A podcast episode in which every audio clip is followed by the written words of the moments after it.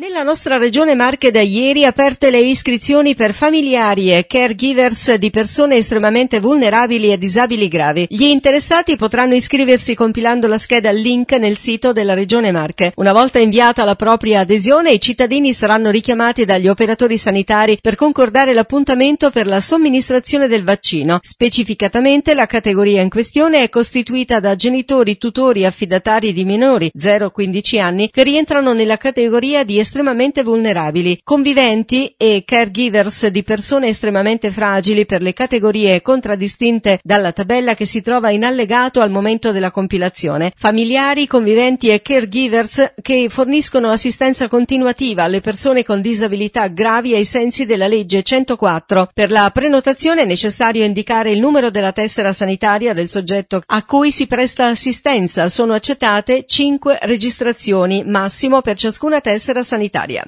Al momento della vaccinazione dovrà essere presentata l'autocertificazione relativa all'appartenenza delle categorie indicate, scaricabile sempre dalla rete. È stata presentata l'iniziativa Marche Storie per la riqualificazione e valorizzazione dei borghi e dei centri storici della Regione Marche e la promozione e sviluppo della rete d'albergo diffuso. Il presidente della Regione Acquaroli ha detto che i borghi e le aree interne della Regione Marche sono un patrimonio unico da rilanciare. Ha parlato nel suo intervento anche di pandemia e attività dei primi sei mesi. Oggi sono sei mesi da quando il Consiglio regionale si è insediato, una data importante è stata la concentrazione sulla pandemia, il contrasto alla pandemia, ricordo tante le iniziative fatte, dall'implementazione delle USCA, allo screening di massa, la vaccinazione, a quella che è stata l'implementazione del tracciamento, quindi tante iniziative che voglio dire abbiamo messo in campo in maniera sempre eh, tempestiva e stringente. In sei mesi abbiamo fatto tanto, ma non solo sulla pandemia. Stiamo parlando di infrastrutture, credo che anche oggi è stata votata una delibera importante in giunta, del rilancio delle attività economiche, col vicepresidente che sta facendo tutta una serie di iniziative molto molto forti per l'agricoltura, per la filiera,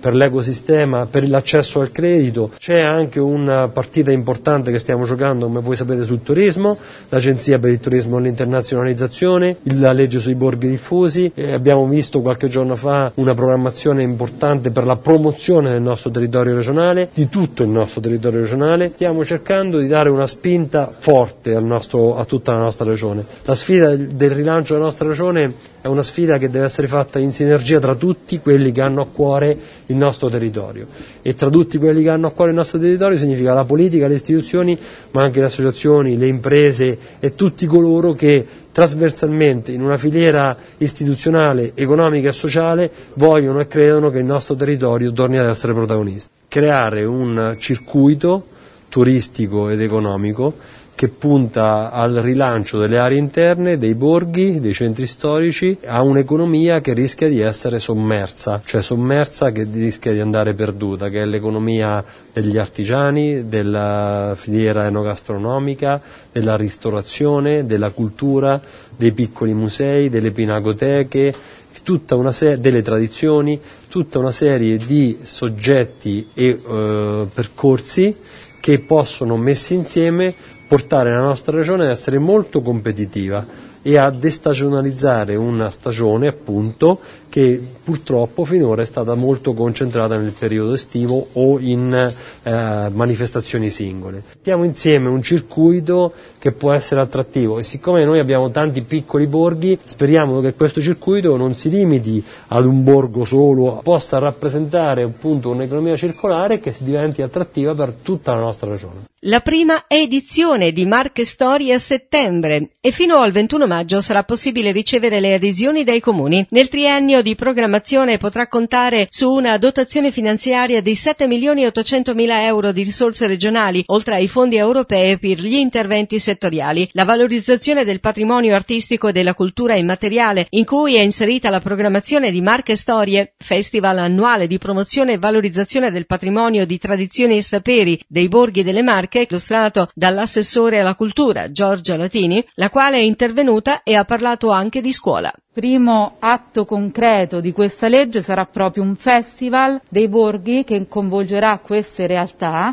attraverso spettacoli, attraverso una festa. Appunto metterà in evidenza le tradizioni, metterà in evidenza le storie i miti, le leggende di questi luoghi straordinari, proprio per far conoscere la storia di questi luoghi, sia ai marchigiani ma anche ai turisti che appunto verranno attratti da questo festival per far ritornare a vivere questi magnifici luoghi. Dopo la pandemia saranno privilegiati le destinazioni che hanno una misura più umana, che hanno un contatto con la natura e quindi queste iniziative culturali che saranno disseminate in vari borghi che poi verranno selezionati, almeno 20 diciamo, eh, saranno tutte iniziative che sono correlate poi dopo all'identità del luogo. Ci sarà un cartellone unico che metterà in relazione gli eventi dei vari borghi eh, sparsi sul territorio, le province coinvolte. La Regione ovviamente farà da megafono per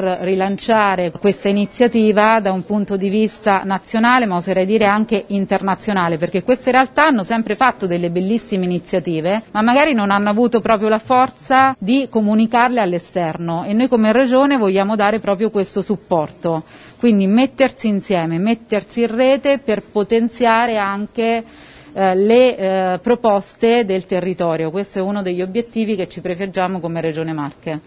Una peculiare razio della proposta di legge è dunque la spiccata integrazione tra misure di materie diverse di interdisciplinarietà, cioè tra turismo, cultura, commercio, artigianato artistico, agricoltura, mondo imprenditoriale, politiche attive del lavoro, reti telematiche fino all'edilizia per la conservazione degli immobili nei centri storici, dunque una visione olistica delle aree interne, così l'ha definita il vicepresidente e assessore regionale all'agricoltura, al commercio e alla digitalizzazione Mirko Carloni che ha parlato anche delle riaperture. Il rilancio complessivo delle nostre aree interne in modo olistico, cioè mettendo insieme più competenze e dando una lettura complessiva, perché non esiste un modo per fermare la fuga dei cittadini dalla nostra regione, tenete conto che le Marche sono la terza regione per numero di cittadini che cambiano stabilmente residenza e vanno all'estero o in altre regioni, quindi noi dobbiamo creare una politica anticiclica. Ecco, questa è la risposta concreta, è una legge che taglia trasversalmente più settori settori perché come è necessario fare in questi casi deve essere data collettività al tema, cioè ci devono essere competenze che riguardano l'agricoltura, altre che riguardano la, il commercio, alcune il turismo, altre l'artigianato e soprattutto l'informatica, perché il ritardo delle infrastrutture tecnologiche incentiva la fuga delle aree interne verso altre località, quindi dobbiamo assolutamente contrastarlo. Dobbiamo fare in modo che la caratterizzazione delle nostre eccellenze dal punto di vista enogastronomico siano un motore attrattivo e identitario del nostro nostro territorio, così come hanno fatto altre regioni che su questo sono un pochino più avanti di noi, che hanno saputo vendere una qualità della vita e questo noi dobbiamo, dobbiamo farlo perché eh, oggi va di moda andare nei posti dove c'è riconoscibilità internazionale. La Toscana è andata di moda, l'Umbria è andata di moda per certi versi. Ecco, le Marche su questo hanno un ritardo, per questo abbiamo fatto questa legge, perché vogliamo mettere importanti risorse che arriveranno in questa fase dalle risorse regionali e poi da quelle del POR e credo anche da quelle del recovery, su un obiettivo che è quello di rilanciare rilanciare le nostre bellissime aree interne che però sono abbandonate a se stesse. Per uscire da questo abbandono dobbiamo fare delle misure economiche vere che sostengano l'imprenditorialità, non è una norma assistenzialistica questa. Innovativo quindi anche l'impianto legislativo che conta 17 articoli, tra i quali quelli dedicati all'albergo diffuso, cioè quelle strutture ricettive alberghiere aperte al pubblico che forniscono alloggio in due o tre stabili separati purché ubicati nel perimetro dello stesso borgo storico e centro storico,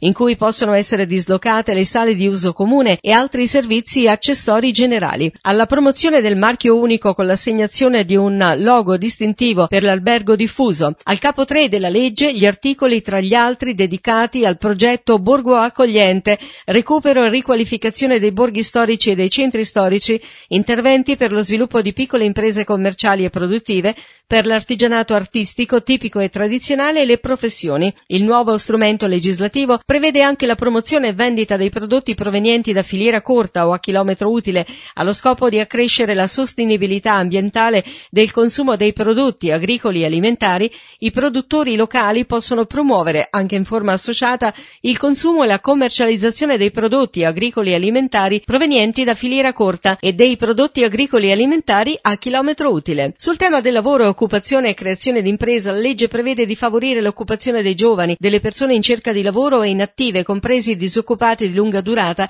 e le persone che si trovano ai margini del mercato del lavoro, residenti nei borghi storici. Promuove interventi mirati. Infine, la digitalizzazione dei borghi con interventi di sviluppo del borgo e il centro storico digitale diffuso anche mediante forme di collaborazione pubblico-privato e l'infrastrutturazione digitale degli edifici del borgo e centro storico. L'adesione da parte dei comuni a questa prima edizione del Festival Marche Storie è già iniziata e scadrà il prossimo 21 maggio. La festa si articolerà nella sua prima edizione in almeno 20 borghi, 4 per ognuna delle province che compongono la regione e che tra il 2 e il 19 settembre 2021 vedrà i piccoli centri del cratere, della dorsale appenninica e della costa animarsi dal giovedì alla domenica con una offerta continua tra le 18 e le 24. Vedrà il prodursi di uno spettacolo a ripetizione, due repliche a serata per tre giorni complessivi, ma anche l'apertura di chiese, palazzi, negozi, ristoranti, teatri, musei, biblioteche. I comuni fino a 5.000 abitanti,